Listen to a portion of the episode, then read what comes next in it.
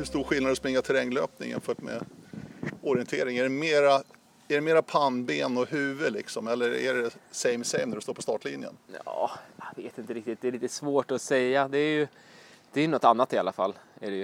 Eh, det, är, det är ju väldigt mycket mer lokalt trött man blir. När man springer en långdistans i orientering liksom, så är hela kroppen helt förstörd. Och, liksom, jag har ju ja, i princip högre puls på, på lång-SM i snitt än vad jag har på Lidingöloppet. Liksom. Har du det? Ja, men i princip Oj, i alla fall. Eh, men för det är bara det att det är så lokalt, jag blir trött liksom. Bara, bara benen liksom. Eh, Medan det på, när jag springer orientering så är det helt annan, annan för, för hela kroppen liksom. Eh, så det är lite annorlunda. Sen så, eh, ja men det är också det här, i orientering så kan du liksom efter 10 minuter vara uppe i maxpuls för du får de här mikropauserna liksom. Men här, om du springer terränglopp eller på bana till och med ännu värre, så är det ju, ja men när du är uppe och touchar maxpulsen då är det ju rökt sen. Så det kan du ju inte göra förrän du är i mål liksom. Så det blir lite annorlunda.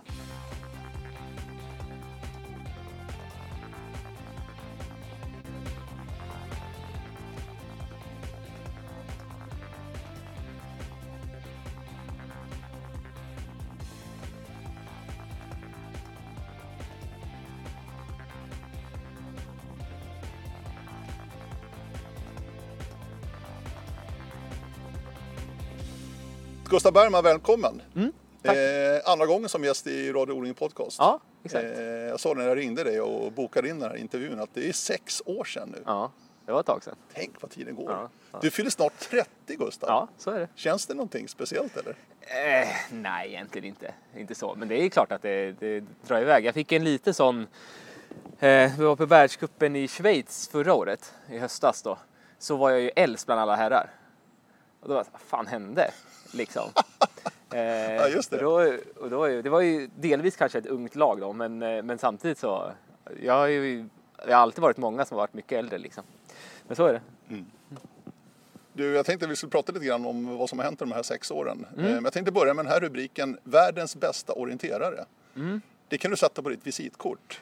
Eh, ja, en av de världens bästa i Ja, alla men jag fall. tänker på världscupsegern totalt Ja, förra ja. säsongen. Ja, absolut. Vad betyder det för dig Gustav? Eh, ja, det är svårt att säga. Alltså, det är klart att det var jättekul att få det kvittot. Eh, sen så... Ja, alltså det är inte det, det som driver mig liksom, som, som orienterare, att kunna säga att jag har varit den bästa i världen. Liksom. Eh, men det är klart att jag är jättenöjd med och glad över att ha vunnit världscupen. Jag var ju superbra prestationer så jag är jättenöjd med det. Jag tror jag vet svaret, men jag- jag tar upp den tråden direkt. Mm. Vad är det då som driver dig? Ja, alltså det, det är två saker egentligen. För det första är det att jag tycker det är jävligt roligt att hålla på. Ja. Eh, och jag... Eh, Hjärtat alltså? Ja, men liksom så. Jag tycker att det är, det är så kul liksom. Jag, jag älskar liksom ja, men den livsstilen det är som var elitidrottare. Eh, och jag tycker det är jättekul att springa orientering. Liksom. Så den biten att jag får göra det här som, ja, inte mitt heltidsjobb, men i alla fall till, till största delen av min vardag liksom. Så eh, är ju jättekul. Så det är det liksom är det en sak som driver mig. Sen är jag väldigt, väldigt prestationsfokuserad och inte så resultatfokuserad. Eh, jag vill väldigt gärna liksom ja, men få ut det jag har i mig liksom, och kunna göra en riktigt, riktigt bra lopp. Liksom. Eh, så det är något som driver mig mycket, att kunna göra riktigt bra lopp och känna att jag känner mig stark och kunna få liksom så. Eh, så det är de två sakerna egentligen. Och sen så, jag ska inte säga att det är, det är inte oviktigt med, med resultaten liksom. Det är klart att jag springer VM och vill prestera på VM. Och jag springer världscupen och vill prestera i världscupen och blir glad av att göra det. Så det är också drivkrafter, men det är liksom inte de huvudsakliga. Alltså. Så prestation, eller resultatet är egentligen underordnat själva prestationen? Ja, ja definitivt. Jag, jag är väldigt så. Det har, det har jag fått kämpa med lite grann, framför allt utåt. Att det kan låta jävligt dåligt om man vinner en tävling och inte är nöjd. Och så är man där lite grinig liksom. Men samtidigt så har jag varit med om flera gånger att jag får stryk liksom. Att jag inte vinner och jag är skitnöjd. Eh, så, men det är, det, det är det som är verkligen att prestationen känns mycket viktigare för mig än resultatet. Eh, och ja, som sagt, jag har fått kämpa lite med det. Att det, har hänt, det har hänt några gånger att jag inte är nöjd med min prestation och så har resultatet blivit väldigt, väldigt bra. Och så har jag liksom, ja, verkligen så här, kämpat med att inte säga att jag är, är missnöjd. Liksom. Eh, så är det. För det händer ju då och då att man känner det att Mm. Ja, äh, verkligen. Absolut. du bästar liksom en insats fast du har vunnit med fyra minuter. Mm. Ja, nej, och det men- där är svårt ja. Mm. för oss utomstående att förstå. Nej, men så är det. Det är, det är ju svårt eh, liksom att... Eh, ofta också när man är när man gör intervjuer efteråt så, här, så är det väldigt, väldigt tä- tätt inpå. Man har sprungit Absolut. och in, man har inte hunnit reflektera riktigt över vad som har hänt. Så där. Eh, Har du ångrat vissa lägen? Ja, men det är klart jag har. Ja. Självklart. Så att jag liksom har varit lite för hård och sagt att ja, men så här, eh, jag var dålig idag. Eller liksom, nej, det var ingen vidare, jag kan göra mycket bättre. Det, det är liksom, även om jag känner så, så är det onödigt att säga det. Det är onödigt att slänga ut det till alla som då har gjort ett bra lopp och känner att oj shit, det här, han var inte ens nöjd liksom. Det var dåligt. Så, så det, det är någonting som jag såklart tänker på. Eh, För det blir ju för då att nu nedvärderar någon lite Ja grann. men exakt, och Alltså, det är inte alls vad jag, vad jag vill göra liksom. Så är det. Jag vet att alla gör sitt bästa liksom och försöker prestera så. Eh, eh, så, så det är absolut inte något som jag vill göra liksom. Men det är ju, ja, jag tror att jag har blivit bättre på det eh, med åren. Det är in, kanske inte bättre på att vara nöjd, nöjd med mina lopp, men bättre på att eh, hålla mig lite kall så och inte, inte berätta för alla hur jag känner. Så. Men det, det du säger också är ju att du ställer väldigt höga krav på dig själv. Mm, ja men så är det ju. Du har högt satta mål som Ja, du ja, verkligen vill nå också. Ja, ja, alltså det är ju... Det ska mycket till för att jag ska vara väldigt nöjd med en prestation. Så är det ju. Mm. Eh, så det, det är delvis det också som gör att det kan låta hårt. Liksom. Eh, att jag tycker att det här var en dålig prestation. Fast det är ändå en väldigt bra prestation, men inte så bra som jag hade velat. Liksom. Men det tror jag att det är generellt så för ganska många här i, i landslaget. Liksom, och, ja, men att de... Mång, många är, eh, kan vara ganska missnöjda fast det har gått väldigt bra egentligen. Du, en annan sak som har slagit mig, dels under de åren vi, vi har sett varandra här liksom i, Mm. i orienteringsvärlden, men också när jag läst, läst dina inlägg på din egen hemsida, fina hemsida, Mm. är att det känns som att du vill utveckla dig hela tiden. Mm. En otrolig drivkraft just för att nå den här topprestationen Mm. verkligen, dit du vill nå hela tiden, så vill du utveckla dig i varje läge. Ligger någonting i det? Ja, absolut. Att Mm. Så varje träning liksom ska vara värd någonting. Ja, ja, så är det ju absolut. Alltså, jag, jag vill ju verkligen eh, eh, höja min egen kapacitet och det är verkligen det jag fokuserar på. Eh, det har varit lite intressant nu, nu glider vi in kanske på något vi ska prata om senare också. Ja, men, men att det är eh, i år när det har varit så mycket inställda tävlingar och så här, då har ju verkligen motivationen ställt på sin spets. Så. Eh, och ja, men VM blev inställt så hyfsat tidigt och jag insåg att det, det är klart jag blev lite besviken liksom, att jag hade nått en rolig sak, men jag blev absolut inte något som rörde mig motivationsmässigt. Det var liksom, jag har analyserat väldigt mycket hur jag jobbar liksom med min eh, med motivationen och hur jag jobbar med träningen nu. Eh, och det jag kommit fram till är att jag, ja men som, som nu om jag tänker då inför nästa år. Alltså, eh, jag gäller ju att göra en kravanalys vad som gäll, gäller på VM. Eh, se, okej vad ska jag göra? Vad ska jag göra mot det? Eh, och ja, men till, till i år var det väldigt tydligt så. Jag, jag vill bli snabbare på att springa på asfalt, på Okej. platt. Så. Okej, Eh, alltså för att det var sprint-VM i Danmark. Jag tänkte att okej, men jag är bra på sprint, men jag behöver höja mig för att kunna leverera liksom. Ja, men min nivå på en platt asfaltsprint är kanske, ja, men om jag går bra mellan 6 och 10 i världen. Medan om jag är på medeldistans så är jag ju liksom topp 2, topp 1 kanske till och med. Liksom så. Eh, så jag ville höja den nivån. Och så bestämde jag för att okej, jag ska fokusera på det. Och sen så när jag har gjort de sakerna, de här sakerna måste jag göra för att kunna leverera på VM. Då gl- glömmer jag bort att VM finns lite grann. Och så är jag väldigt, väldigt fokuserad på min egen utveckling. Så när VM, när beskedet kom att VM blev inställt, då var jag inte, jag hade inte kommit fram till jag ska göra sista förberedelserna mot tävlingen. Så jag hade inte ens börjat tänka på att VM fanns. Det var ju liksom, jag vet inte vad det var, två månader framåt eller något sånt där. Jag var fortfarande mitt i min utvecklingsprocess liksom. Eh, så, så det är som du säger, att det handlar väldigt mycket om utvecklingen. Att det är det något som jag fokuserar på. Och det är något som jag kanske inte har varit riktigt medveten om tidigare år, men nu verkligen fick jag tänka på det i våras så att det var Ja men det är jättemånga som har haft problem med motivationen, vilket jag förstår. Det är jättetufft. Inte finns några tävlingar att sikta mot liksom. Men, men för mig så insåg jag att okej, jag vill fortfarande utvecklas. Så det spelade liksom ingen roll att VM blev inställt, för jag fortsatte jobba med den biten liksom.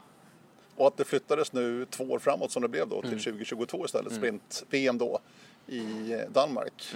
Det passade dig ganska bra egentligen, Ja, om man ska ja, vara riktigt bra. ärlig. Ja, för ja, att det. utveckla ännu mer då, Ja, ja, absolut. till, till den disciplinen. Definitivt. Det är ju, så är det.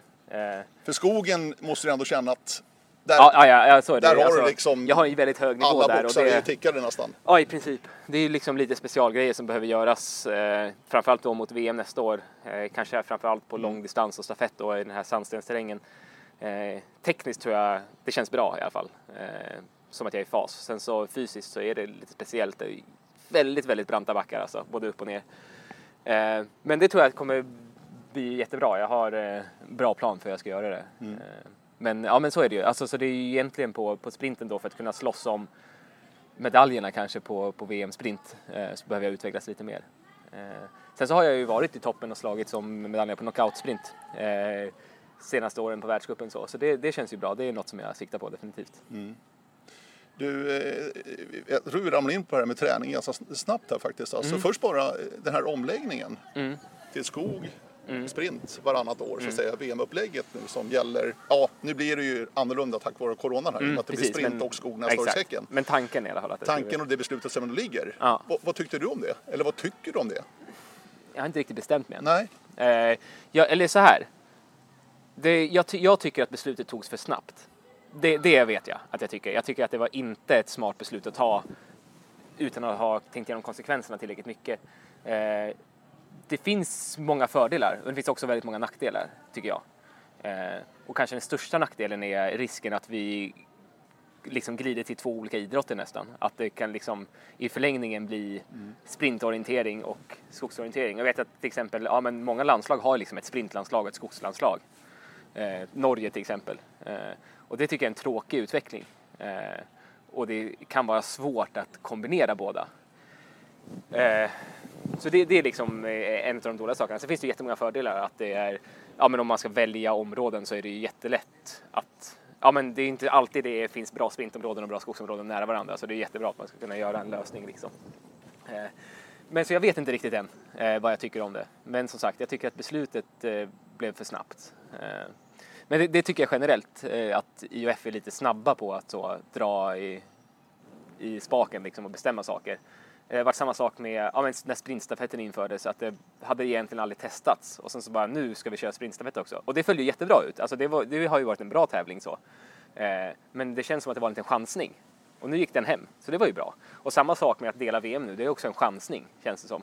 Och det kan mycket väl falla bra ut. Liksom. Eh, men det får ju framtiden utvisa. Ett argument från EFs sida var ju att just sprint året då, sprint-VM då varannat Mm. år, att man ska kunna komma till stora metropoler så att säga va? Mm. för att etablera orienteringen och göra den mer kommersiell så att ni då akti- elitaktiva va? Eh, kanske också kan få en del av den ekonomiska finansiella Ja. kakan. Ja, precis. Det går ju bra vid första att vi ska springa i Fredrika i Danmark. Ja, det är det jag menar. Alltså, det följer inte riktigt helt rätt det där. Exakt. Ja, Det gäller väl alltså- att det finns en orienteringskultur också Ja, för att kunna skapa någonting, tror du inte det? Ja, absolut. Det tror jag. Eh, jag tror att det är eh, ja, men lite naivt att tro att det ska liksom om vi bara springer sprint och tar oss till stora städer så kommer, jag vet inte, i liksom internationella Olymp- olympiska kommittén vara så här, ja, vi tar in er på OS. Eller liksom, ja, det tror jag inte är, är ja, det tror jag inte kommer hända liksom. Så. Eh, så jag tror att det argumentet är inte så starkt. Så finns det andra argument som är, är bättre. Liksom. Men ja. Du, vi kommer tillbaka till det. Vi ska prata VM och många härliga saker Mm. här också. Men jag tänkte vi ska stanna där vid träningen i och med att vi ändå är inne och tassade på det. Mm. Det är intressant Gustav för att det är många yngre som lyssnar på den här podden också. Mm. Eh, som först du vann junior-VM 2009 i Italien, långdistansen och även stafetten vann där. Eh, 2010 var inte helt lyckat i Danmark. Ja, det var väl Ja, okej. det var okej, inte- men det var inget guld i alla fall. Nej. Och 2011 var du första senior. Ja. Var med i svenska landslaget i Ja. Frankrike. Sprang dock ingenting. Nej. Eh, däremot så gick du upp som Sverige-etta hösten 2011. Mm. Och då har i princip stannat där sedan dess. Ja. ja, i princip ja. Och det är ju intressant att höra från de yngre här nu som är på väg att gå upp i senioråldern. Mm. Att du lyckades etablera dig så snabbt som senior. Och vad du har lärt dig under de här åren, alltså vilket perspektiv du hade. Om du kan försöka minnas Mm. tillbaka så är det superintressant att lyssna på. Vad du tänkte, det här steget upp till senior, Mm. du etablerade, fick vara med på VM, dock inte springa som jag sa, men ändå Sverige hade en bra säsong. Ja, alltså Hur tänkte du, ni? Din pappa ska vi väl nämna också, Kent, som har hjälpt dig. Mm, ja, men båda mina föräldrar, Ja, Kent båda. han, Ja, han också, eh, har precis. hjälpt mig eh, med min träning alltid. Liksom. För det är de har- superintressant tycker jag. Ja, alltså just när jag blev 21 så, alltså vi har, vi har ju varit en väldigt stark årgång vi som är födda 1990. Eh, ja men jag och Jonas Leandersson och Runesson. eh, Runesson och Olle Boström och liksom, Rasmus Andersson Oskar Sjöberg. Alla vi liksom har varit med i seniorlandslaget. Ja. Liksom. Eh, och ifall man tittar lite bakom oss så har, har vi, jag tror att Runesson tittar igenom det. Om man tittar på B-landskamper också, Mm. liksom typ som Euromeeting, så tror jag att han sa att det var, om det var nio eller tio herrar födda 1990 som har varit med i A-landslaget. Eller liksom i seniorlandslaget. Det är rätt unikt. Ja, det är helt tokigt liksom. Ja, det är det. Eh, så vi var väldigt bra. Eh, och sen precis när vi blev 21 så hade vi tur. Det var liksom som ett generationsglapp liksom. För de som är födda på 80-talet, de som var födda tidigt på 80-talet har varit väldigt bra liksom, och slutet på 70-talet. Wingstedt och Peter Öberg, David Andersson, de här, de hade varit väldigt duktiga. Sen så var det inte så många, det var några stycken där födda på mitten, eh, William Lind och Anders Holmberg och så här som var där. Sen var det inte så många. Eh, och precis när vi började bli seniorer, liksom, ja, men Wingstedt sprang sitt sista VM 2010 och Mm. liksom, så föll de bort jättemånga av de här i gamla gardet så det blev helt plötsligt massa plats i landslaget. Ja, liksom. precis. Ja. Eh, så vi hade tur eh, med att liksom, aha, här, så vi var, jag tror vi var tre eller fy, ja, tre 90 år som direkt från junioråren liksom gick rakt in i landslaget, så, i landslagstruppen på hösten. Liksom. Eh, och så bara fylldes det på liksom. Eh, så vi har ju fått vara med i hela strukturen hela tiden. Eh, så vi var väldigt duktiga, alltså, vi Mm. var väldigt bra när vi var 19-20. Eh, vi hade väldigt hög nivå. Jag tror att ja, vi hade inte gjort bort oss på senior-VM när vi var så gamla heller. Typ jag tittar på Kasper nu liksom, som kom tvåa på VM lång. Absolut. Om vi hade fått springa ja, men där 2009-2010 så hade vi också kunnat, kanske alltså, tvåa var ju extremt bra, men Mm. vi, hade inte, vi hade inte gjort bort oss liksom. Så vi hade väldigt hög nivå även i de äldre senior, äh, junioråren. Mm. Eh, så bara så gled vi liksom in på bananskal också, rakt in i, i organisationen. Mm. Vilket har eh, hjälpt jättemycket. Eh, nu har det varit eh, eh, liksom ett, det har varit svårare för de yngre. Vi är ju en stor köttklumt nu med Ja, Nicky liksom. nu är som ni har varit kvar. Ja exakt. Som, som har blockat Som alla platser. och, Ja, och exakt. stänger ute dem. Liksom. Exakt. Ja. Så det har ju varit ett problem. Det är ju på riktigt ett problem Ja, alltså, när, när det kommer en sån stark generation att man tar upp plats. Liksom. Nu har de flesta 90 börjat falla ifrån här. Mm, Eh, men, eh, eh, ja, men så är det ju. Mm. Sen så hade jag väldigt... Ja, liksom man tänker på hur, hur jag jobbat liksom, med min, min elitsatsning så har jag varit... Den har blivit liksom, mer och mer seriös för alla år. Liksom. Och när jag var 2021 det är klart att jag tränade seriöst, men det var liksom inte något, något jämfört med vad jag gör idag. Liksom. Det är stor skillnad Ja, menar det är du? jätte, jättestor skillnad. Ja. Men det måste det väl också vara? Ja, ja, jag, tycker det är jätte, jag tycker det är en Det går inte jättevettigt. liksom att ha liksom. den nej, ökningen. nej, nej, så är det ju. Ja, det är en jättevettig sak. Och det som egentligen, hemligheten för, för mig, vilket har gjort att jag har kommit så här långt, det viktigaste av allt, det är att jag har varit liksom skadefri i princip hela tiden. Haft lite små problem sådär, men inte aldrig något ordentligt. Jag, är, jag tror att jag aldrig haft en överbelastningsskada som har hållit mig borta mer än några veckor liksom. Max, aldrig mer än en månad i alla fall med överbelastning. Eh, vilket jag tror är ganska unikt av alla i, i landslaget. Liksom. Mm. Det är ju väldigt, väldigt många som åker på ja, men, överansträngningar, slemsäckar som blir inflammerade och stressfrakturer och så här. Eh, så det varit verkligen en hemlighet eh, till, till framgången. Liksom. Mm. Eh, Du har haft en rygg du har slitit med lite Ja, grann. exakt. Det är lite problem, men det är liksom inget... Ja, men det är nog mer akut antagligen som har liksom en trasig disk som har Exakt. strulat liksom. Eh, men in, inget sånt som är liksom... Men där och då, då när du tar steget upp som senior Mm. 2011. Vilket perspektiv har du, ni, liksom, eh, då för din karriär? För jag menar, visst, det går att titta ett år framåt, men Mm. det vet ju alla att första året är det svårt att, att lyckas, så att säga, förutom om det Jag, är har- ett jag har egentligen då. aldrig... Ja, men precis. Ja. Ja. men jag har egentligen aldrig haft...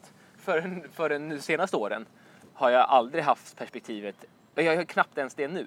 Alltså, mitt perspektiv är hela tiden på just på utveckling, som vi var inne på Ja, förut. Och det har varit det alltid. Även liksom, ja du vet, jag ska springa sista junior-VMet. Men det är inte det som är det viktiga. Det viktiga är att jag utvecklas som elitlöpare. Mm. Och sen så såklart gör jag mitt bästa för att jag ska komma i så bra, liksom, ha så bra kapacitet som möjligt på junior-VM. Men samma sak när jag var 21 och 22, liksom på så, att mitt fokus är hela tiden längre fram. Eh, och det, det som det, det som har varit liksom grunden i hela mitt, eh, mitt upplägg var så när jag var när man började på gymnasiet, 16, Mm. eh, så ja, men jag började på orienteringsgymnasium, eh, ett lokalt. Eh, det var innan NIU fanns, men det var kanske motsvarande NIU ungefär. Eh, för jag, jag var inte tillräckligt bra för att komma in på riksgymnasium. Eh, och jag var heller inte sugen på att flytta hemifrån. Jag hade så mycket annat jag ville göra. Eh, jag ville inte bara hålla på med orientering. Liksom. Alltså nu, nu, för tiden, då håller jag ju bara på med orientering. Mm. Men, men när jag var 16-17 så hade jag, jag eller jag har massa andra intressen nu också som jag inte riktigt hinner med. Men, men då, då vill jag inte göra det. Jag vill inte släppa alla sakerna jag var intresserad av. Liksom. Och, så jag ville egentligen inte flytta hemifrån heller. Så, eh, ja, men så började jag på orienteringsgymnasium då. Det var, jag hade ju tur eller vad man säger. Det, det startade ju Farsta gymnasium, startade orienteringssektion och det jag cyklar ju hemifrån, hemifrån mina föräldrar så cyklade jag dit på mindre än 20 minuter. Mm. Så det var ju liksom så här, aha, det här är mitt tredje närmsta gymnasium i Stockholm liksom. Ja men det är klart jag kan börja där då. Mm. Eh, om det hade varit liksom något annat så hade jag inte gjort det. Då hade jag ju gått på ett vanligt gymnasium. Så. Men när jag började på det, eh, alltså det är klart att det har hjälpt mig mycket också att gå på orienteringsgymnasiet. Men jag tror inte det är egentligen det som var nyckeln till att jag gjorde bra. Det var när jag var då 16 så båda mina föräldrar då har ju varit eh, elitorienterade båda två. Eh, mamma har sprungit i juniorlandslaget och eh, pappa har sprungit liksom, ja, lite B-landskamper så som senior. Eh, aldrig liksom på topp, toppnivå, men ändå liksom verkligen elit. Eh, Men teamgillarvinnare igen. ja, det är han ju, absolut. Ja. Eh, så är det ju. Ja, och eh, mamma har ju varit inne i täten på Vendla när hon var 15. Så här, på Ja, du ser. Ja. Så, här, ja, nej, men, så de, har, de var ju jätteduktiga, eh, men ingen av dem liksom genomförde en hel elitsatsning egentligen kan man säga. Eh, så jag tror att de var ganska måna om att, att eh, eller måna om, men att de, de jättegärna ville hjälpa mig att inte gå i lite samma fällor som dem.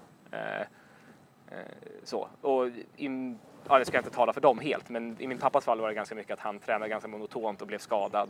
Och i min mammas fall var det att hon, det blev liksom all in som junior och sen blev tröttnade hon liksom. Men det har ju de fört vidare då. ja, men lite så, exakt. Så att Alltså- inte du går på samma mina. Ja, men lite så att de har hjälpt mig så. Så att när jag började på gymnasiet så när jag skulle börja så frågade de så här, okej, men vill du elitsatsa på orientering? Liksom, ska vi tänka att du vill göra det liksom? Och jag var 16. Alltså, det, det, det är lite intressant. Vi, vi pratade om det här igår eh, på middagen här, här på land, landslagssamlingen. Om drivkraften liksom och att ja, Tove hon eh, var liksom, ville utvecklas och prestera redan när hon var 5-6 år. Liksom. Och Jerker började drömma om VM-guld när han var 11.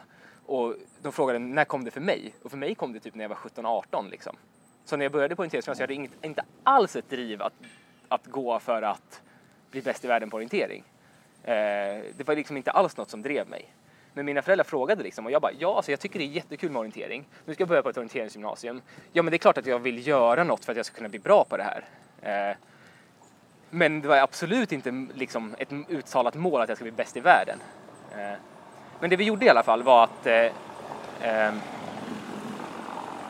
Ja, då. Eh, jo, det vi gjorde i alla fall var att eh, vi eh, gjorde en plan, en långtidsplan. Så, eh, där, där mina föräldrar hjälpte till då. Utgick från deras satsning liksom och tänkte okej, nu gör vi en plan på tio år.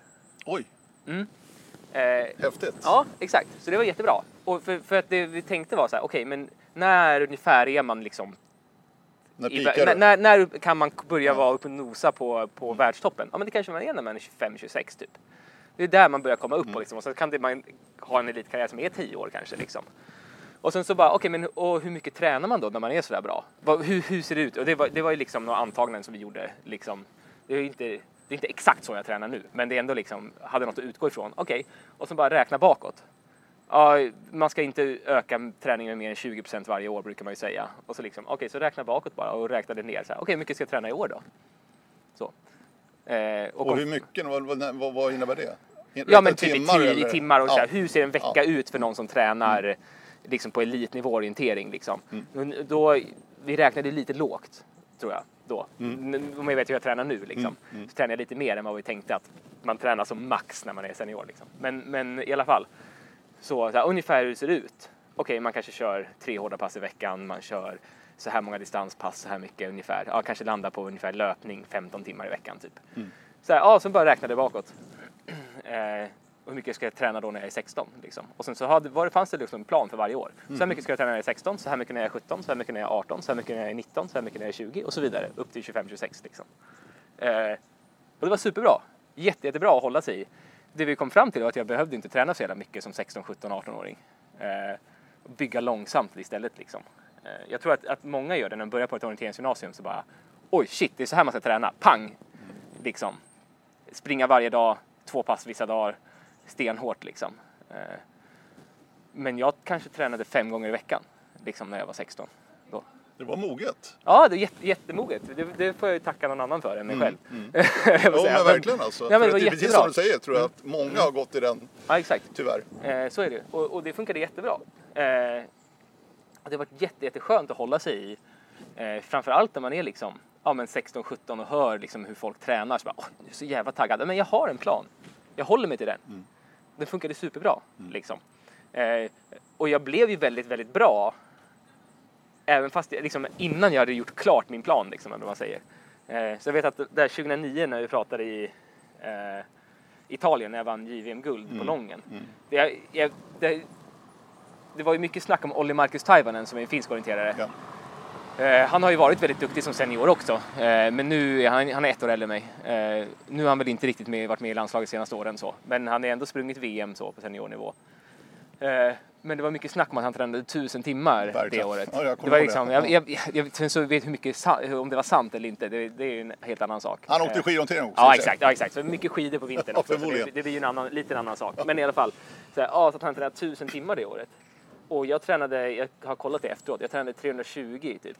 Så han tränade mer än tre gånger så mycket som mig. Och jag vann långdistansen på JVM och han vann medeldistansen. Liksom. Så vi var ganska jämna. Så här. Mm. Eh, man, kunde göra det på, man kan göra det på olika sätt. Liksom. Eh, och, och sen så, men jag, jag tror ju att det, det säkra sättet är att göra som, som jag har gjort. Det är liksom, visst, du kan träna tusen timmar varje år och sen så får man se hur länge det håller. Liksom. Ja, men det håller ju sällan speciellt Ja, det länge. är, det är ju så. Så är det. Till och med Martin Jonsrud Sundby, Mm. Ja, ja, norrmannen, exakt. som ju Ja. också har räknat i eh, timmar i tusental liksom, Ja, vad gäller träning. Ja.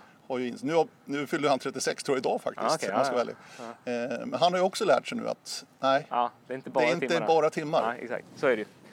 Och det är nog viktigt att ta till sig det där, att Mm. det är inte bara timmar. Nej, precis. Annars, vad har du framförallt lärt dig av träningen under de här tio åren? Det är ju tio år vi pratar om det här långtidsplanen. Vad, vad Ja, ja, har du och ni lärt er så att säga? Ja, men jättemycket såklart. Ja. Framför allt så, alltså det som var så jävla viktigt i början, för att jag lärde mig hur, hur jag själv fungerar. Ja. Eh, liksom, hur svarar jag på träning? Vad är mina styrkor? Vad är mina svagheter? Och det tar ju några år innan man, man letar fram till det. Liksom. Eh, så det har jag ju lärt mig jättemycket av. Jag tror att en av mina absoluta styrkor har varit att jag har varit jätteduktig på att lyssna på kroppen. Jättebra och lärt mig liksom, okej, hur mår jag när jag är sjuk? Hur, må, hur ont kan jag ha? Liksom. Eh, för det är jättesvårt att veta. Alltså, för som det är nu liksom, Alltså det gör ju ont att göra en elitsatsning. Det är inte liksom, man mår inte bra i kroppen hela tiden direkt. Så liksom, men, men vad är gränsen liksom? Hur ont kan jag ha i mitt vänstra knä innan jag måste säga okej, nu måste jag pausa liksom? Eller hur kan jag vara snorig när jag springer idag? Eller, alltså vet, så här. Och många sådana saker har jag lärt mig om mig själv. Liksom, var går gränsen?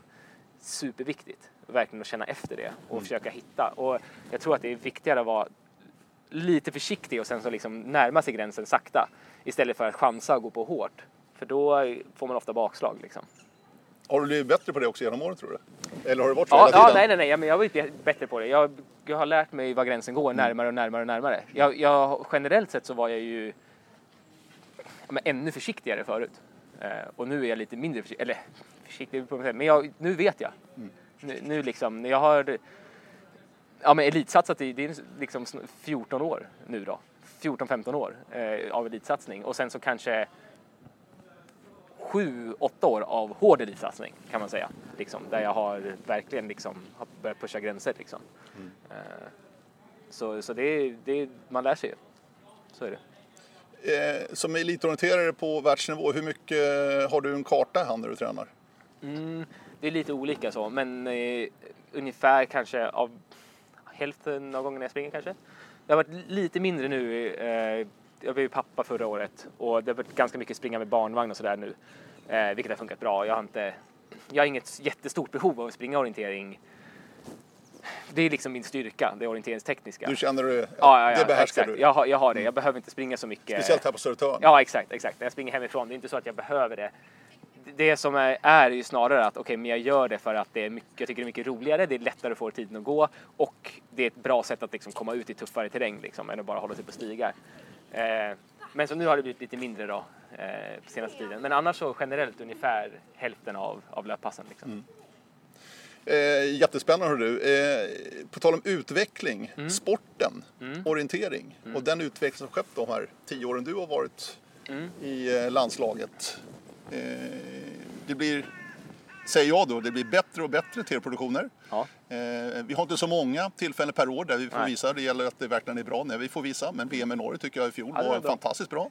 Mm. Den utvecklingen av själva sporten, mm. vad har du för infallsvinklar på det som är mitt inne i det och en del mm. utav våra underhållare så att säga. Det är, mm. det är ju ni som ändå gör själva sporten. Ja, ja. Så är det ju. Eh, ja, men det, det, är både bra och dåliga saker. Eh, vissa saker har blivit jättemycket bättre och vissa saker är, har inte riktigt blivit bättre. Så, eh, vad, vad gäller de viktigaste tävlingarna så tycker jag att det är Ja, men det har gått inte bara positivt i, i utvecklingen. Pratar du VM, Ja, men till exempel VM, världscuper och så här. Att, att ganska mycket hänsyn tas, lite för mycket hänsyn tas till, ja men till exempel tv-produktion och, och, publik liksom. Eh, men det är ju en balansgång. Det är ju liksom hur mycket, hur grinig ska man vara och stå ute i storskogen och liksom inte någon får se någonting. Mm. Eh, men ge något exempel så vi vet, vi som har Ja, men ett jättebra exempel ja. är, är, ju VM i fjol eh, i Norge som var jättebra tv-sändningar och sen så eh, inte så jättebra Nej. liksom utmanande banor. Nej. Så är det ju. Mm. Alltså, det, det, var, det var ett jättebra terrängområde så det blev ju helt okej. Okay. Men, ja men säg, säg på medeldistansen var mycket bättre där det hade varit första två kilometrarna om vi inte hade startat på arenan. Mm. Liksom. Eh, så nu var det start på arenan, varvning och mål då. Och det blev liksom för mycket, eh, tycker jag. Eh, det, eh, liksom, det vet jag att jag inte är ensam om. Alltså även om, om det gick bra för mig så tycker jag att det var tråkigt. Det, jag vet att jag pratade med Olav lite grann om det och han var jätte, jättebesviken. Mm. Liksom. Mm. Han, kom, han, eh, han åkte från VM med en dålig känsla fast han tog två individuella guld. Liksom. Han var jättebesviken. För att det var inte så han vill springa orientering i Norge och samma sak för mig. Jag vill springa inte springa en lång distans med mycket, mycket ängs och stiglöpning liksom, utan jag vill springa ordentligt i skogen och på medeldistansen, jag vill inte springa 300 meter golfbana till startpunkten liksom. Det är inte, det är inte därför jag håller på liksom. Så. Eh, men så är det en balansgång liksom. Jag, där tycker jag att de, det var lite för mycket anpassning till TV. Eh, men sen finns det ju bra exempel. Alltså man tittar på typ på världscupen. Ja, ah, det var ju världscup i, i Tjeckien för två år sedan. Eh, blev jätte, jättebra banor. Mm. Trots att de gjorde anpassningar till TV. Liksom. Att det skulle vara, vara, bli bra liksom. Eh, om man tittar typ på ja, men, VM i, i både Lettland och Estland på långdistanserna där. Ja, men det var bra tuffa banor liksom, och medeldistanserna också. Det var liksom inget som blev jättemycket sämre trots att det var en, en tv-produktion. Liksom. Eh, framförallt lången i Lettland och medel i Estland blev ju jättesuperbra. Liksom. Mm, mm. Eh, så det går ju att göra det här jättebra trots att vi inte har någon, någon stor anpassning. Och li, lite samma sak om man tittar på SM nu i helgen då som var ja, men superbra medeldistans. Eh, jätte, jättebra teknisk, trots att det var start på arenan. Ja, blev jättebra, man, för man får liksom ha start på arenan, varvning och mål, men det funkade. Mm. De tänkte till liksom. Eh, så det, det är en balansgång, men, men det, var, det är ett bra exempel. Om man mm. tittar på VM då i fjol på medeldistansen, kanske ett dåligt exempel. Mm. Och ni då som elitlöpare, vad har ni för chans att påverka och framföra sådana här synpunkter? För att man vill ju gärna att det ska vara bra för bägge. Ja, ja, så är att det ju. ni också ska tycka ja, men ja. fantastiskt som du säger om SM då i helgen. Mm, exakt. Eh, till exempel som var fantastiskt bra ju. Mm. Där terränglådan var exakt liksom mm, mm. direkt från start. Ja, ja, exakt, exakt. Ja, men har ni någon chans att påverka och säga någonting ja. era synpunkter till IOF? Alltså både ja och nej. Eh, jag sitter ju med i IOF Athletes Commission eh, där vi, har, eh, där vi är liksom representanter från de aktiva. Då. Eh, och eh, vi har en del att säga till om. Men det är inte alltid vi blir lyssnade på. Så. Eh, vi har ett jätte, jättebra samarbete med eh, Football Commission eh, som är de som vi jobbar närmast med. Mm. Superbra, men det är ju också ett, ett IOF Council som tar besluten sen i slutändan och där når vi inte, inte alltid ända fram liksom. Eh, och det är en svår balansgång, men vi sitter lite på, i lite olika världar liksom. Eh, att de som bestämmer IOF, det är klart att de bryr sig jättemycket om sporten, men de har ett helt annat perspektiv än, än vad vi har. Mm. Eh, och vi som elitidlöpare är ju väldigt, väldigt fokuserade på bara liksom den Tävlingstekniska bitarna. tävlingstekniska bitarna liksom. Medan de har ett helt annat perspektiv. Eh, Vad är det för frågor ni kan bolla upp liksom? Ja, men egentligen vad som helst. Ja, eh, ja. Och det, det som vi har väldigt, varit väldigt eh, liksom involverade i är till exempel, ja men nu när knockout- knockout-sprinten skulle, ska till, eh, att vi liksom jobbar med det konceptet liksom. Och vad, vad är bäst? Hur kan, hur kan man lägga upp det? Eh, hur mycket vila måste man ha mellan alla lopp? Och så här. Ska man ha gaffling? Ska man inte ha gaffling? Liksom, sådana bitar har vi varit jätteinvolverade i och sen så har vi varit delvis involverade också i, i nya kartnormen och så här, lite grann i alla fall fått de sakerna bollade till oss. Eh, Eh, Men sen, men sen så är det ju... Och jag har varit med i Athletes Commission i några år nu, ganska länge. Eh, minns inte när jag kom med, men det var ja, fyra, fem år sedan minst. Eh, och det har, det har skett en utveckling att vi har blivit bättre. I början så blev, kändes det som att Hej, vi säger, vi tycker så här och jag säger jaha, vad trevligt, vi bestämmer något helt annat. Vi skiter liksom i det. Ja, Okej. men lite så var det i Ja, början, att det var som att vi inte... Vi fick chansen att säga vad vi tyckte, men det spelade liksom ingen roll. Lite så. Nu, nu är det mycket bättre, nu har vi ett mycket bättre samarbete, att det kan bollas fram och tillbaka. Men ganska mycket fortfarande är det så att, man får re- att vi får reda på saker bakvägen. Liksom. Att bara, Jaha, det här har ni bestämt, det har vi inte ens hört talas om. Liksom. Eh, så det, är- det är ett problem. Eh, så. Men, men, det, men det blir bättre. Alltså jag tycker att, och som sagt, samarbetet med, med de andra grupperna i UF är jättebra när vi väl får chansen till att samarbeta. Det, och det, det är också så att det är ingen på IF som sätter nu ska vi stänga ute de här aktiva. Så det är inte så, det är inte därför vi inte får reda på saker utan det är bara för att det inte är med i den naturliga gången liksom hur man gör. Eh, så här, men det blir bättre i alla fall. Du, 17 SM-guld har du nu. Mm. Efter de två i helgen. Och t- tre raka år med både medel och långguld Ja, i H21. det är Det är, sjukt, oerhört imponerande, Ja. Gustav. Eh, två VM-guld, bägge stafett. Mm. Eh, där du har fått avgöra bägge gångerna faktiskt. Ja, Både ja, 14 så är det. i Italien då, som vi pratade om senast, och i fjol då i Norge. Hur mycket saknar du ett individuellt VM-guld? Ja, jag vet inte riktigt. Alltså det spelar inte så stor roll egentligen. Nej, om jag har lyssnat på det här så gör du ju inte det Nej. egentligen. Ja, men alltså. lite grann Du var såklart. 11 sekunder Alltså, ifrån i fjol. Ja, ja, det var ju nära. Det är klart att jag hade hellre velat springa, spela, springa 11 sekunder snabbare. Men är du ärlig när du säger att det inte spelar någon roll? Alltså det spelar lite roll, men inte så stor roll. Nej. Liksom. Alltså det är klart att jag så här. Ja, det är klart att jag vill vinna VM-guld individuellt också. Men samtidigt så är det inte det som är det viktigaste i min, min karriär. Jag vet att, att eh, båda de gångerna, båda VM-stafetterna, då har jag varit bäst i världen. Verkligen. Jag har sprungit och vunnit det guldet för att jag har varit bäst i världen Mm. den dagen. Och det är ju stafett. Det är egentligen bara positivt. Då fick jag liksom dela det med, ja men första gången med Fredrik och Jonas och andra gången eh, med Johan och Emil. Johan och Emil. Alltså det, det är liksom, det är liksom ingen nackdel som är att det är, att det var stafett. Liksom så. Så det, det tycker jag egentligen inte. Eh, men det är klart att jag skulle vilja ha ett individuellt guld också. Så. Det är klart att jag skulle vinna, vil- vilja vinna VM långdistans och jag skulle vilja, vilja vinna VM medeldistans. Och sprint för den delen. Alltså, Det är klart att jag vill det. Men, men det är inte så att jag ja, men sörjer eh, det. Alltså så här, om, om jag inte skulle vinna några mer medaljer på VM nu så skulle jag inte säga åh det där individuella guldet. Jag skulle inte gräma mig om det, över det om tio år, det tror jag inte. Du, du måste ändå ta oss tillbaka till eh, stafetten i fjol i Norge. För det var ju en fantastisk slutsträcka du gjorde där. Mm. Ja, men det var bra. När eh, Finland och Norge hade ju stuckit iväg redan. Ja, exakt. Eh, vad kände du, vad tänkte du när du drog iväg där? Alltså ta oss tillbaka till den här dagen. Ja, alltså. Ja, det är svårt att säga. Alltså, det var ju lite så frustration fram till att, att vi inte hängde med. Liksom. Men samtidigt så visste jag att det skilde ganska mycket i gafflingarna. Eh, Och Emil sa någonting Ja, han sa det att, att jag hade kort gaffel i början och det är en positiv eh, De var rätt säkra på det alltså? Ja, precis. För de hade känt båda två att de hade tappat lite i början. Eh, så utan att, att det var fanns någon för förklaring till det. Ja. Liksom. Men det är lite så. Det, var, det har ju varit Ja, vi har inte riktigt fått till det på stafetten 100% som vi har velat de senaste åren. Det gick ju bra där 2014 och sen 2015 så Eh, ja, men det var ju nästan, har nästan all, varje år varit en stor boom som har liksom sänkt våra guldchanser. Liksom. Så 15 var det en stor boom eh, som gjorde att vi tappade all chans. 16 i Sverige var det en stor boom som gjorde att vi inte hade guldchansen. Vi, vi löpte ändå upp oss till ett brons och vi är Ja. jättenöjda med det. Liksom. Eh, och sen så 17, en, inte jättestor boom, men en tillräckligt stor boom. Tillräckligt. En och en halv minut eh, som gjorde att vi tappade guldchansen. Ja, vi är också jättenöjda med brons det året. Eh, och sen så 18 var det egentligen bommar från alla hela vägen liksom, som var, var in, inget vidare. Och så kör du nu någon råchans Ja, på slutet. Ja, det blev ju så. Det, Det blev inget bra alls. Nej, precis. Ja. Men, men eh, det var liksom så, de, all, nästan alla åren har det liksom varit ett misstag ifrån att vi ska slåss om guldet. Och så bara, nej, vi har aldrig riktigt fått chansen.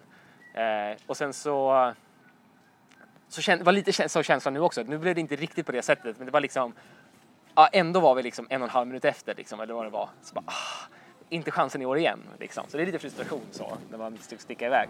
Men, men det finns ju bara det fi- finns ju inget man kan göra. Det är bara att fokusera på sig själv och bara nu gör jag mitt lopp här. Okej, de säger att jag har kort gaffel i början. Ja, vi får väl se liksom. Jag gör mitt lopp och sen får vi se. Och det, det stämde ju. Alltså jag kom ikapp dem ganska, ganska direkt. Kanske inte så mycket som, alltså jag kom ikapp dem mer än vad gafflingen var. Men, men ändå, det hjälpte ju att ha en halv minut, 45 sekunder kortare gaffel. Liksom. Ja, du såg väl Magne när du kom in mot varvningen? Va? Ja, inte men så? in mot varvningen så såg jag ju... För det var ganska kort första och Ja, exakt. ganska Jättekort. lätt också. Jag såg, jag såg ju eh, Finland. Precis när, Kelmola. ja, exakt. När Mm. vi kom in till varvningen. Jag bara oj, oj, han gick ut sätet. Då har han bommat. Ja, men då, nu har vi ett silvret. Och sen precis igenom varvningen så hörde jag ju att Magne var precis framför. Jag bara, ha, det här var ju liksom så. Och sen så ut på an- andra sträckan, så, eller på andra varvet, så, så kände jag, det, det konstigt att säga, men det kändes som att det här tar jag hur lätt som helst. För jag såg ju hur Eh, ja, men Mika var ju, var ju stressad redan, han hade missat liksom, det syntes. Men såg jag att Magne, vi sprang in en lång uppförsbacke, han vände sig om fyra, fem gånger och tittade på mig bakvägen. Och jag bara, han är jävligt stressad nu. Liksom. Jag kommer inte här från ingenstans och kommer ikapp. Eh, så tänkte jag att det här eh, ser inte bra ut. Eh, sen så hade det såklart blivit jättehårt om, om det inte var så att de gjorde en stor bom liksom, eh, precis efter det. Men, Ja, men just i det läget, har du koll på det att du är först plötsligt? Nja, alltså det, det var ju lite så att jag misstänkte Ser det. du dem där uppe när du Nej, upp? alltså, jag, de var ju precis framför Ja. mig. Och sen så delade vi ju på oss. De tänkte, ja, ja, exakt. Och tänkte Ja. jag, men nu är det gafflat. Och sen så tog jag min gaffel jättebra, kom in till nästa kontroll och då visste jag ju, jag var ju 15 sekunder efter dem senast. Mm. Ja, de kan inte ha en kontroll som är så mycket snabbare, för liksom, min kontroll var ju nästan på vägen till tv-kontrollen då. Kom fram till den och så ser jag hur de börjar så här, göra sig redo att filma liksom. Okej, okay, Okej, nu är jag nog först, ser ingen annan. Eh, men sen så är det ju alltid ovisst. Alltså vi vet ju inte hur det är. Det var ett ganska tätt parti där. Eh, tänkte jag att ja, men jag är troligtvis först. Jag går ju bra och klockrent in i alla kontroller. Jag tror inte att de är före. Och sen kom, jag ju, kom vi ju ut på ett ganska öppet område sen när det var kanske 10 minuter kvar att springa. Och då såg jag absolut ingen framåt, absolut ingen bakåt. Så okej, nu är det ju helt lugnt. Jag är först liksom. Men det är häftigt du vet inte 100 procent ändå. Nej, nej, liksom. så är det ju är alltid. rätt läckert alltid. alltså. Men jag, var- jag, var, jag var ganska säker ändå. Ja. Men, det är, men det är, man kan aldrig vara riktigt, riktigt säker. Så är det. För du gör ett väldigt bra lopp den här Ja, ja, det stafetten. var, det var bra. Absolut. Orienteringstekniskt går det inte mycket, göra mycket bättre. Nej, nej, absolut. Det var ju li, lite på slutet när jag eh, i princip hade tagit ut segern i förskott. Det näst, näst sista kontrollen att jag gick och eh, trasslade lite bland lite grönt och skit. Som jag bara, åh, nu är det gröna, det var ju dåligt. Jag borde ju sprungit bredvid det här, typ. Men annars var det bra. Var det extra skönt att vinna i Norge? Ja, jag vet inte. Eh, ja, kanske. Det var ju lite roligt på, på efter medeldistansen. Eh, så Ola vann ju och jag var två och Magne trea. Så satt vi på presskonferensen efteråt. Och Emil en sekund bakom Ja. Emil en skulle bakom exakt. Det var ju riktigt tufft. Ja. Nej, men så satt vi på eh, presskonferensen eh, efteråt och Olav sa att ja, det känns riktigt, riktigt skönt att sitta här. Eh, jag är jätte, jättenöjd med att jag va- vann. Och if jag tittar här på mina sidor så om det finns två personer jag skulle vilja slå, då är det de här två. Det känns så bra. Liksom. Eh, jätteroligt. Eh, Sa han det? Ja, han sa det. Eh, och det, var, det är ju skitkul liksom. Eh, och, och jag eh, liksom... Det är klart att det var, det var härligt att vinna och härligt att slå Norge som hade varit favorit flera år i rad. Liksom. Men det är inget egentligen mot, mot Olav eller Magne eller liksom Gaute som sprang första sträckan. Alltså, ja. Det, det, det, var, det var kul att vi vann. Mycket mer än att det var skönt att slå Norge. Liksom. Eh, det, det är liksom inte, de är, spelar inte på samma, samma nivå i hur skönt det var. Liksom. Nej, men jag tänkte just att det var i Norge. Det var liksom på deras hemmamark ja, ändå. Alltså, ja, både och egentligen. Alltså, Det var jävligt mycket press på dem alltså. För Sverige vann ju- eller Norge vann ju i Sverige 2016. Ja, exakt, exakt. Ja, nej men eh, ah, jag vet inte. Egent, jag bryr mig inte så mycket om det där. Men, men det var ju, det märktes ju att det var press på dem. För det var ju, det var liksom nästan det enda de, vi pratade om liksom på presskonferensen då på efter medeldistanserna. Ja, men att Norge ska vinna. De hade vunnit tre år i rad. Mm. Det har ju typ inte hänt liksom. Eh, sjukt bra. Och det är alltid sådär, äh, ja, Magne har ju sprungit sista sträckan alla gångerna där tror jag. Och det, vi har pratat om det här många gånger alltså. Det känns alltid som Magne har tur på slutet. Man fattar inte. Hur, hur hamnade han först? Ja, men det var någon som bommade, det var någon som gjorde något sånt här, det var något sånt där. Och så tänker man alltid, det är liksom på massstarter och sånt också, att det är alltid Magne som har tur och kommer först. Men gör man det hela tiden så är det ju inte tur, uppenbarligen. Liksom. Eh, Det är ju, han är ju jäkligt bra på det. Liksom. Han gör ju inte Absolut. det så att, eh, men, men, eh, men det var väldigt mycket press på dem och det kändes som att alla förväntade sig att de skulle vinna. Och det, är- det är ju det är ju roligt att vinna, men det är nästan ännu roligare att vinna som en liten underdog. Så är det ju. Alltså när, man inte, när folk inte tror på en liksom. Och att det blir lite mer överraskning. Eh, ja, vi trodde ju på oss själva, Mm. men det var inte så många andra som trodde att vi skulle slå Norge liksom. Så det var ju skönt. Som tv-tittare var det fantastiskt tävling att titta på överhuvudtaget. Oavsett om Sverige vann eller inte, det spelar ingen roll. Men det var en fantastisk tävling att titta på. Exakt. I och med att det ändå hände någonting. Hände någonting, ja exakt. För att ni är ju ja. så duktiga för tiden. Ja. Det är ju det som är lite tråkigt ibland. Ja. Att ni är nästan för duktiga när det har blivit, kartan är så pass bra. Ja. Allt är liksom, nej, alltså ni missar så lite nu för tiden. Ja, exakt. Så är det ju. Ja. Ja, ja, så är det absolut. Och det, det har varit ett litet problem om man pratar tillbaka så här om, om hur utvecklingen har varit. Så min känsla av utvecklingen framför allt på stafetterna kanske har varit att det var svårt. Eh, liksom, ja, de la bra stafetter och sen så började de gå mot att de ville ha täta, rafflande stafetter. Och då blev det alldeles för lätta banor så då missade ju ingen någonting. Eh, Men sen senaste åren känns det som att de har lite hittat tillbaka till att eh, eh, det ska bli tufft och svårt igen. Liksom, så egentligen, ja men ända sedan 2014 då har det varit ganska tuffa stafetter liksom. För innan det så var det mycket som vi diskuterade hela tiden, ja men du vet, ja det handlar, bara, det handlar om att ha kort gaffel på sista sträckan, det är så jäkla viktigt när det är så tajta stafetter. Finland var supertajt. Eh, och liksom, ja 2012 i Schweiz, det var ju liksom det var i princip stiglöpning hela vägen liksom. och så var det inte så mycket som hände liksom. Och så blev det någon spurt på slutet. Och, Och tjeckerna vann. Ja, exakt, exakt. Ja, men lite sådär. Och så har det varit många år eh, innan liksom. 2010 i Norge så var det ju, ah, ja, jag sprang inte, jag ska inte uttala mig för mycket, men det var ju katastroftråkig liksom orienteringsmässigt eh, stafett. Men sen känns det som att det har gått lite åt rätt håll sen, att de har hittat tillbaka till att göra utmanande banor liksom. Även om de vill ha en tät rafflande stafett så är det bättre att Ja, men är det, är det mer spännande att det är tio lag på första sträckan och så blir det åtta lag på, på andra sträckan och så blir det tre lag på sista sträckan och sen så blir det spurt? Eller är det mer spännande att det växlar lite fram och tillbaka? Att eh, och Ola sprang andra sträckan och var snabbast, sprang om allihopa och sen på sista sträckan så var jag snabbast, sprang om. Alltså, vad är mest spännande liksom? Jag ty tycker det är bättre att ha det tufft liksom. Du, vi sitter på Bosön. Mm. Ni har landslagsläger i samband med Lidingöloppet här som du har sprungit idag. Som vi pratade om tidigare. Mm. Du eh, bor i Bagarmossen. Ja, OK Ravinen har ju varit din klubb genom alla år. mm, så är det.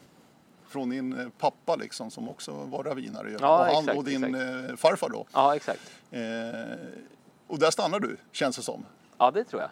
det tror Du måste ha haft lite anbud genom åren då, tänker jag.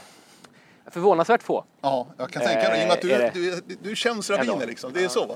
Men det är klart att det är några som har hört av sig. Ja, Så är det. ja. Eh, men, men, eh, men det... Alltså, jag, så som min livssituation ser ut så är det liksom...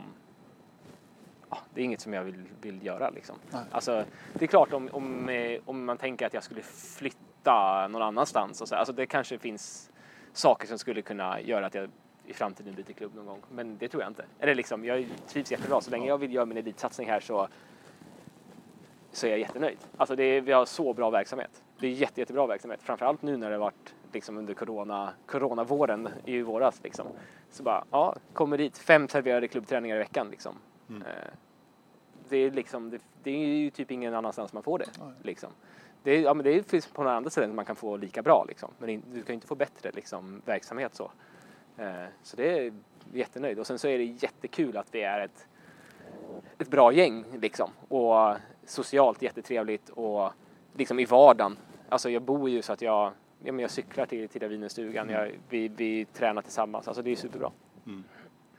Eh, jag tänker just på de stora stafetterna där Mm. mm. på sistone då inte riktigt har liksom Nej, varit med och nej. fightats i toppen. Nej. Även om ni har otroligt bra gäng Ja, just nu, nu känns det är som. bra. Det är det, det vi, Ni borde kunna, vi borde vara, kunna vara bra. alltså. tafsa fall lite tänk, grann. tänk, vi tänkte på det framför allt efter eh, i fjol när Tuna vann Jukkola. Ja, Jättebra lopp. Bara, man tittar sträcka för sträcka jämfört med Tuna. Vi är inte så mycket sämre. Alltså vi kanske är lite sämre Mm. liksom. Framf- men, eh, men jag tror att en, en, stor, en stor sak för oss i, i herrlaget liksom är att det är inte så många som har rutinen. Det är ju liksom de som är duktiga här, de är lite unga, de har inte sprungit i täten så många gånger. Alltså, jag har rutinen, så. Ruslan har rutinen. Eh, vi, vi två är ju liksom bland de bästa. Så. Men sen de andra, de är ju liksom, ja men Axel och Erik som är jätteduktiga, de är ju 21 liksom. De har ju bara sprungit i täten på 10 mila Jukkola någon gång. Eh, och det är något annorlunda. Alltså, eh, vi är några stycken nu som, som kanske kan hantera det liksom. Så. Eh, men det är speciellt. Alltså de här gamla rävarna vet du, som springer. De vet att okej, jag ska gå ut och ska bara göra det här och det här och det här. Det är exakt det här som krävs av mig. Och har man inte den rutinen så kan man det, det känner jag igen från när jag var 18-19 och sprang så här sträcka 2 sträcka 3. Att jag är lite stressad och vill göra mycket för laget. Jag ska göra en jättebra prestation nu så att vi kan göra en jättebra prestation som lag. Men det enda det handlar om är ju att inte göra bort sig, liksom, eller inte göra något misstag. Minimera misstag. Ja, exakt. Bara minimera misstagen. Och vi har inte riktigt haft den rutinen tror jag i, i klubben. Liksom. Eller bland löparna i den gruppen som springer i, i första laget. Liksom. Eh, men det kommer ju. De är ju unga och, men, eh, men eh, lär sig mer och mer. Vi har ju några, vi var ju, nu har vi varit Senaste åren har vi haft liksom små saker som har gjort att vi inte har varit med uppe. Vi hade ju låg ju allra först ut på långa natten i, i Skåne i fjol på 10 mila och så var det lampan gick sönder för, för killen. Det var ju alltså jävla tråkigt. Ja. liksom, ja. Och så bara, jaha, Och tappade tappade liksom 40 minuter. Så. Det är jättesvårt att göra något åt det. Och sen på Jukkola, eh, jävligt upp, liksom taggade och så. Nu ska vi springa bra. Och sen så, han som sprang första sträckan, blev stressad, bommade första kontrollen med 12 minuter. Ja, alltså liksom. Ja, ja men det är liksom sådär små. Var det Johnny Crickman? Ja, Johnny Crickman. Ja, Ja. Synd det om killen. jättesynd alltså. Ja, Ja. Och, och Det är sånt som händer, springer- alltså. Ja, ja, det är sånt som händer. Ja. Men det är liksom att, att de sakerna har hänt ganska många gånger. Lite stolpe ut alltså. Ja, men det har varit lite så. Och, och, och, eh, men vi har ju ett bra lag. Alltså, vi har ju, alltså, om man tittar topp 10 på teamen Jukkola, alltså jag ska inte säga att vi ska vara det, men om man tittar på pappret så ja, men det är ju det är ju inget problem för oss att kunna göra det om vi har bra prestationer. Liksom. Så det är kul. Kul, kul, att, kul att få springa stafetter igen. Det har jag saknat jättemycket i år alltså. Vi får ju hoppas att det blir Ja, någonting nästa år. ja, Alltså. herregud. alltså det är ju väldigt ovisst. Ja, det är det. Ja. Alltjämt. Ja. Vi det är bara att vänta och se liksom. Så rubriken kring Vasaloppet nu i veckan Ja, bara. De är ja. ju jätte... De ska ta beslut i oktober redan. ja, exakt. De är tvungna liksom. Ja. För att kunna parera allting. Ja. Ja. vi, vi ska inte lägga... Jag har två ämnen kvar. Ja. Ett är O-ringen som vi ska avsluta med tänkte jag. Mm, Eh, Den har inte varit med på ett tag så jag Nej. vill bara kolla läget där lite grann. Men det andra är att du, du lever ju under ett eh, solidaritets och rättvit, rättvisepatos verkligen Gustav. eh, och världscupfinalen i fjol var i Kina. Ja. Ett Kina som eh, har problem med de mänskliga rättigheterna. Det vet vi alla. Mm. så är det. Så är det ju. Ja. Och du satt ju i en rävsax verkligen alltså. Ja, lite lite så kan man Ja säga. men lite Ja. så. Ja. I och med att du ville helst inte åka till Kina. Nej. beroende på att de Ja, inte lever ja. upp till de mänskliga rättigheterna Ja, och det. mycket annat. Mm. Och där avgjordes världscupfinalen. Och Ja. du hade chans att säkra din första totala världscupseger. Ja, så är det. Hur gick tankarna där Gustav? Det- Det kan inte varit lätt det här. Nej, för dig. nej, nej, så är det. Alltså det är ju... Ja, det är svårt det här. Ja, Alltså- jättesvårt. Jag tycker ju att grundproblemet är att, ja, att man väljer att lägga en så stor tävling i Kina. Där vet jag att det finns jättemycket skilda åsikter om vad, vad som är, är bäst. Eh, liksom hur man, ska, hur man ska hantera det här. Eh, men jag, jag är vid den bestämda åsikten att det är bäst att eh, inte ge regimen uppmärksamheten på det sättet. Liksom. Eh, det finns en anledning till att de vill ha stora tävlingar. Stora. Det handlar ju om att, att visa landet från den bästa sidan liksom, och titta vad bra saker vi gör. Liksom. Eh, Men framför allt när man ska åka på en tävling så här så finns det ju liksom flera aspekter. Okej, Ja. nu beslutet är taget. Jag tycker det var fel att lägga tävlingen i Kina. Eh, av politiska skäl. Liksom. Eh, och mänskliga rättighetsskäl. Men nu är det lagt där. Hur, hur ska man hantera det liksom? Jag hade jättegärna inte åkt dit. Eh, samtidigt så vilja springa världscupen. Alltså liksom alla, vi, alla vi aktiva har ju ett, ett ansvar liksom. Eh, eller liksom, det, är, det här är mitt jobb. Det är jättesvårt. Alltså jag gör det här Exakt.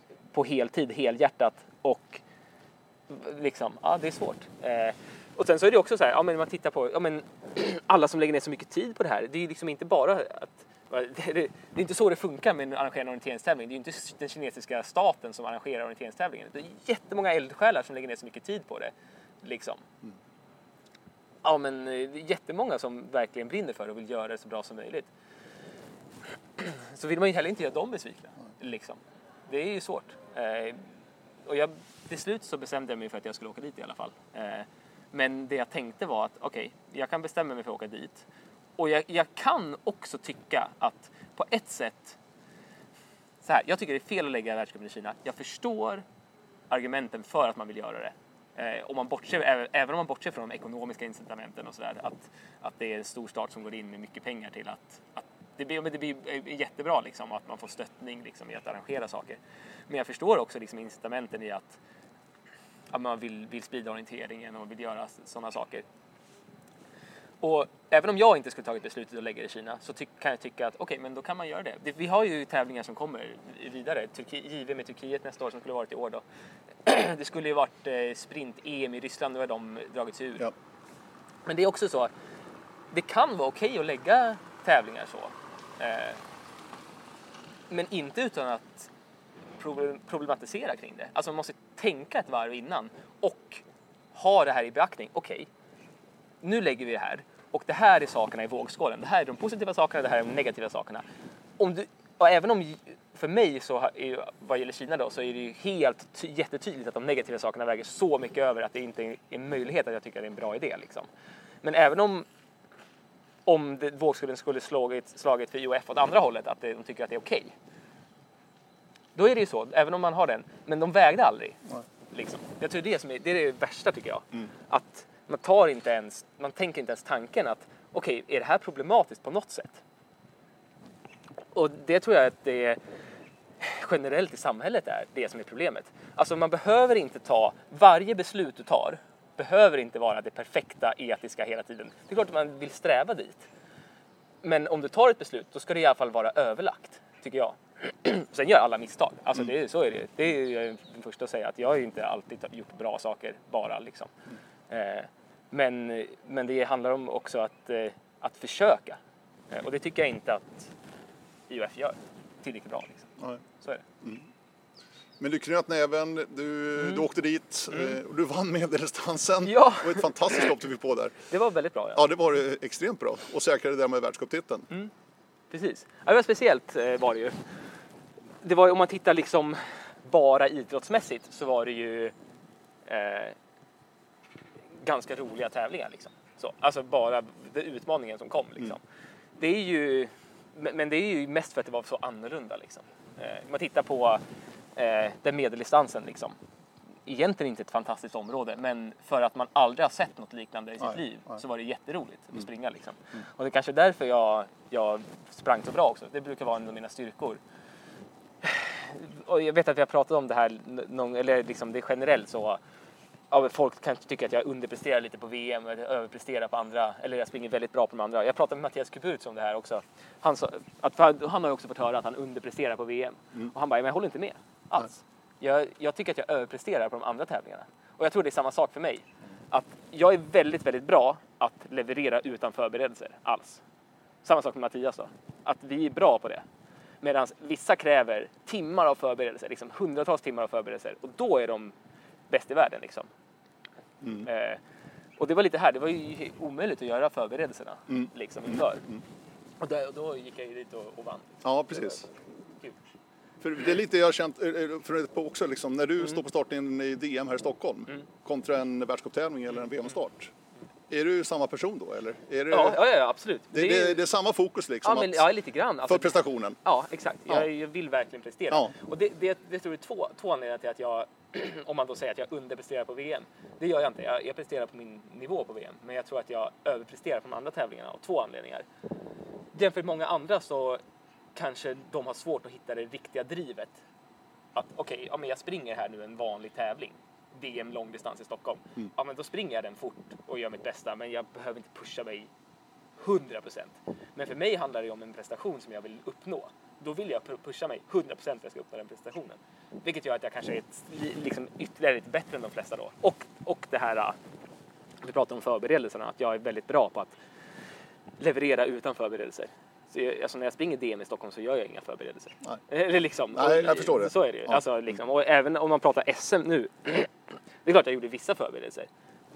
Men om du jämför med vad jag gör inför VM så är det inte i närheten. Om man jämför med vad alla andra gör inför VM, det är, det är, liksom, det är på en helt annan nivå. Liksom. Du, eh, O-ringen avslutningsvis. 2014 senast du var med Mm. Ja. Gustav. Mm. I eh, Kristianstad, men du tog inte runt ens. Nej. Du var ju tvåa i Halmstad 2012 Ja, exakt. efter Olav. Mm, exakt. Men det har inte passat in i ditt program eller är Nej. det O-ringen som Nej. inte lockar eller vad, vad är det? Nej, nej, det är inte O-ringen som inte lockar. Jag är så jävla sugen på att springa O-ringen Ja. hela tiden. Men det har ju legat precis Ja. innan VM Ja, varje år. Och jag... Alltså, ja. Jag, jag har alltid för, för den här diskussionen med mig själv. Jag bara, fan jag vill springa O-ringen i år, men det är två veckor innan VM.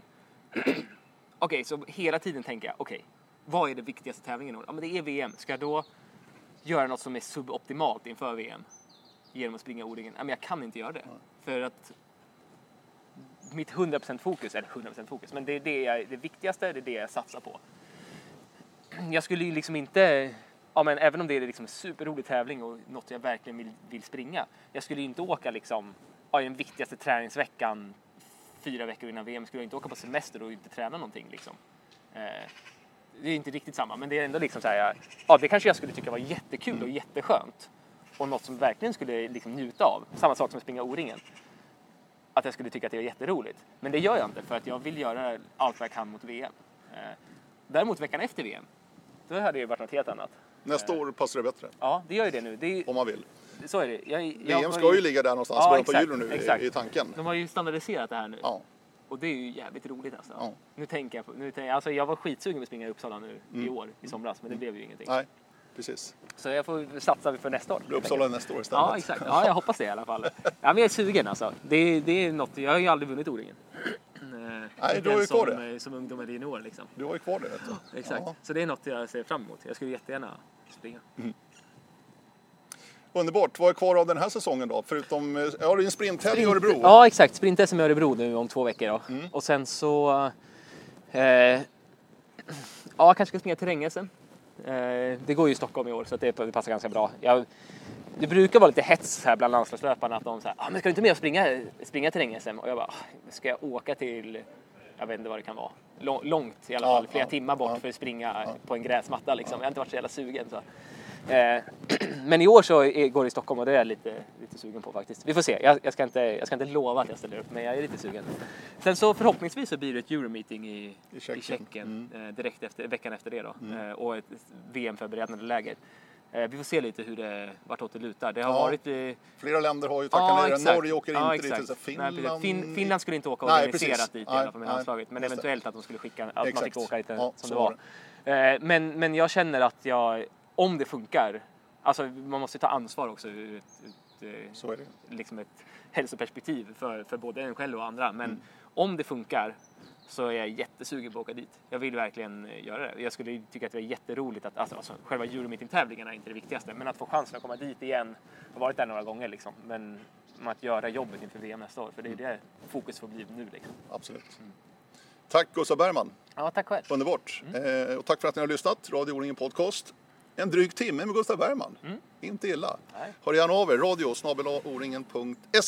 med frågor, kommentarer och drömgäster. Hej då!